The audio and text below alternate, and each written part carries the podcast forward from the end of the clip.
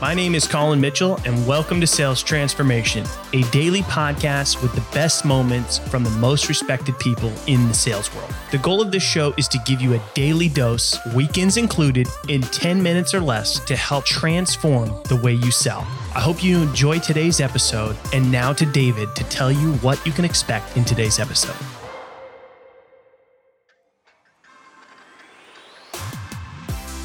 Okay, here's the question How do you differentiate yourself? A lot of people are really, really engaging in social today as a way of gaining more awareness from prospects and building their own brands. Now, with all that noise and countless posts about their businesses and whatnot, how do you stand out? Ari gives his own piece of advice on standing out on social. You can learn about this in this latest episode of Sales Transformation. This is how I would integrate asking how you're doing into a cold call. Hey, Mr. Prospect, this is Ari from this company. Bet you five bucks you haven't heard from us before. Other than getting a cold call, how's your day going? And hopefully I didn't ruin it for you. So that so that's your version of that, right? You, how are you doing? You put your flavor on it. That's how you're going to feel most confident delivering that. So so I love exactly. that. So so, so to kind of, kind of, I know we got on a, I, I went on a bit of a tangent there, but if we kind of bring it back, right? Colin, Talking about told me social, not to get on tangents. Come on. I know, I know. Come I broke on, one of my own. I broke one of my own rules. uh, but to circle back, right? You said there's a lot of noise on social. Totally Absolutely. agree with that, right? So, how do you stand out? How do you stand out? You stand out by doing something that no one else is currently doing and you do that by being yourself because no one is yourself.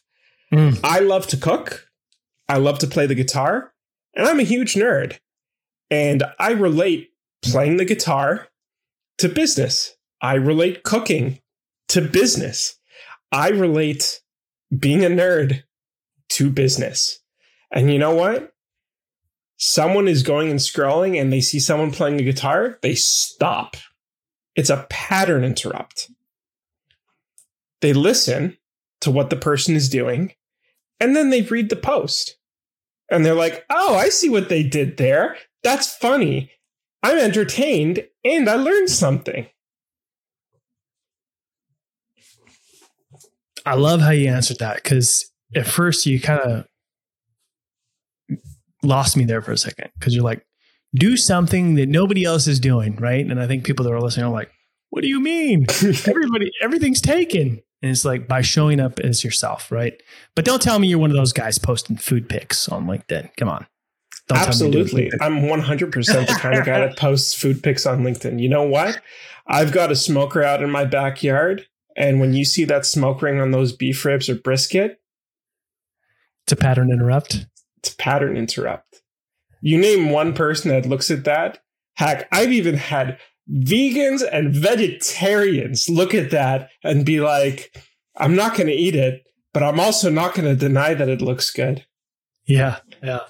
Um, I love that. All right. So, and I think the important thing here is how do we tie this to sales? Okay. So, do some things on social that stand out, that are unique because it's me, tie them to business.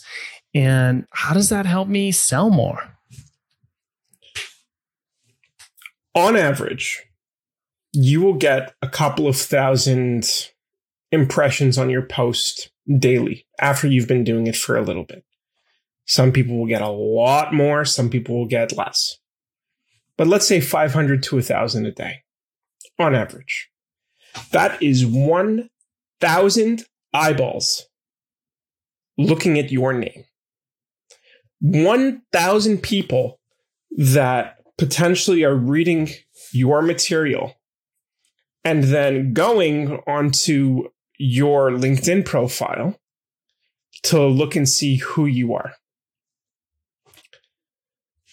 If you then go and reach out to these people, not to sell them, but just to connect and to create relationships, you will be shocked at how much business you can generate for yourself organically organically from that reach, from putting yourself out there. I'll tell you a very short story about a prospect that I was speaking with.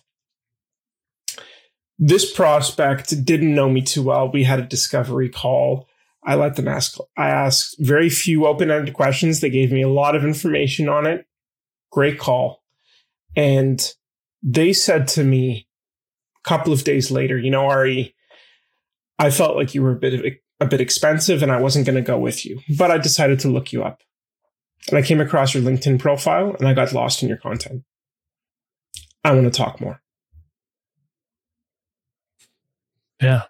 Uh, I mean, the, the interesting thing is sellers often get frustrated because they're like putting all this work in, making these videos, writing these posts. Why am I not LinkedIn famous yet? Right.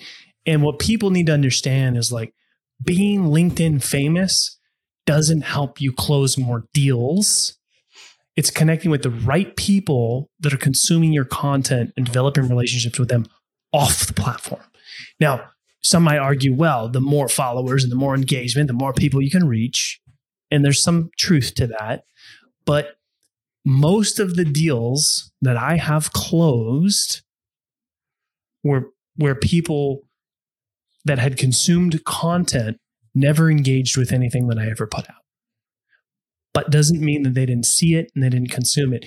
The average B2B buyer consumes at least 13 pieces of content when making a buying decision. Do you want to be part of that conversation or not? I do. Absolutely, even with, I do. Even with food pics and playing the guitar. Even with food pics and playing the guitar. Because you know what? This brings me to a second very important point. It's a cliche to say that people buy from people. But the best ways that I've made relationships with people and developed strong bonds had nothing to do with business.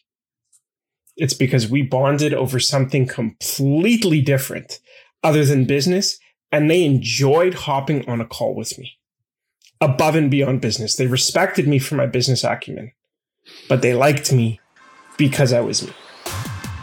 Thanks for tuning in to today's episode. If you're enjoying the show, drop us a review on your favorite podcast platform. And we hope that you'll tune in again tomorrow as we are here for you every day, weekends included, to help you transform the way you sell.